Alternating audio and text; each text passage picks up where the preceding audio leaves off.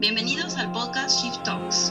Hoy estamos con José Daniel Rodríguez, gerente de cultura organizacional en Telefónica del Perú. Gracias por participar en este espacio, José Daniel. Cuéntanos, en tu experiencia, ¿cuáles son los retos que tienen las organizaciones que están en proceso de transformación respecto al talento para innovar?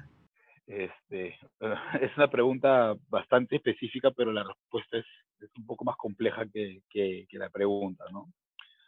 A ver, eh, innovar y si sobre todo si vinculamos eh, la innovación como, como uno de los caminos hacia la transformación de las organizaciones, en la búsqueda de, generación de valor a, tanto a los clientes como a los distintos stakeholders. Lo primero, el primer reto es clarificar los nuevos tipos de perfiles que una compañía requiere para el mundo de la innovación. Uno se hace un ejercicio rápido y ligero, eh, uno podría decir, bueno, pues vamos a innovar, vamos a contratar eh, gente que se maneje en frameworks de innovación, que sepa de design thinking y empecemos.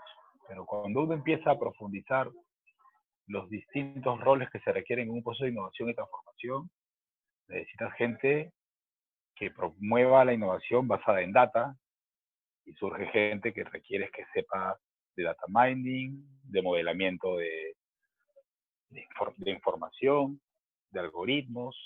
Necesitas gente que sepa hacer research, que sepa hacer testing, para que estas ideas innovadoras sean rápidamente prototipadas y testeadas con tu usuario, sea interno o externo.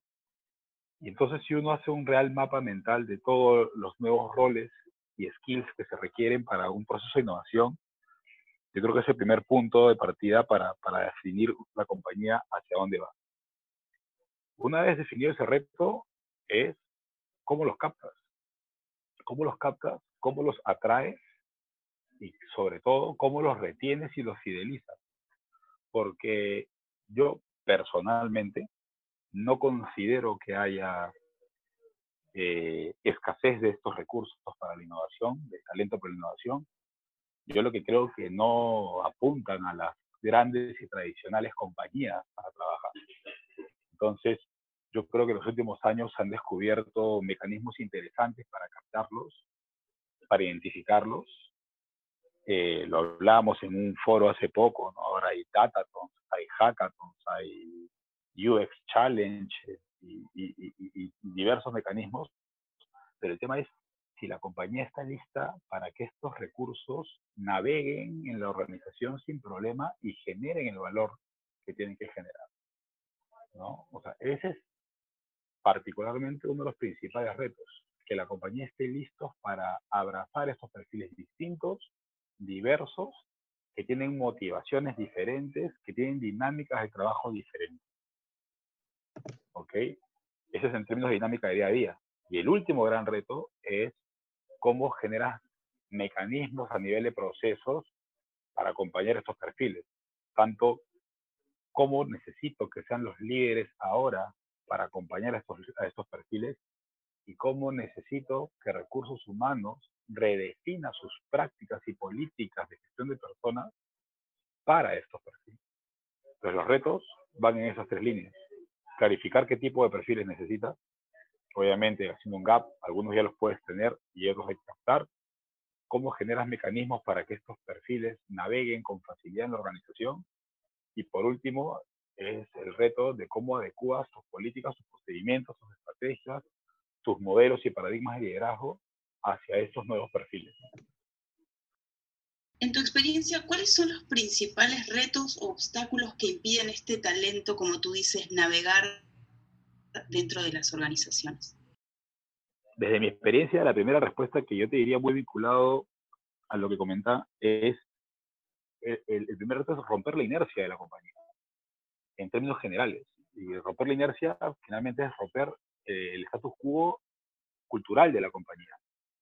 Esa parálisis eh, cultural, esa, ese sedentarismo cultural que se ve reflejado en la jerarquía, en las tradicionales líneas de carrera, en eh, las políticas de devices y equipamientos que te dan para que puedas hacer tu trabajo.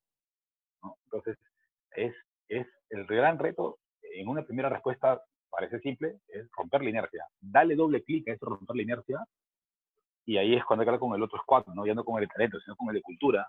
Este, ¿Cómo hacemos para romper todo, en el buen sentido de la palabra, y, y, y, hacer? Porque estos perfiles que hoy día son la excepción, van a terminar siendo la generalidad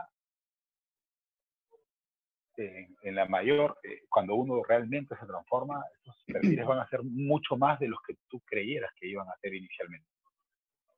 Hablamos de cómo preparar nuestras organizaciones, estos nuevos perfiles, pero ¿qué traen estos nuevos talentos a nuestras organizaciones?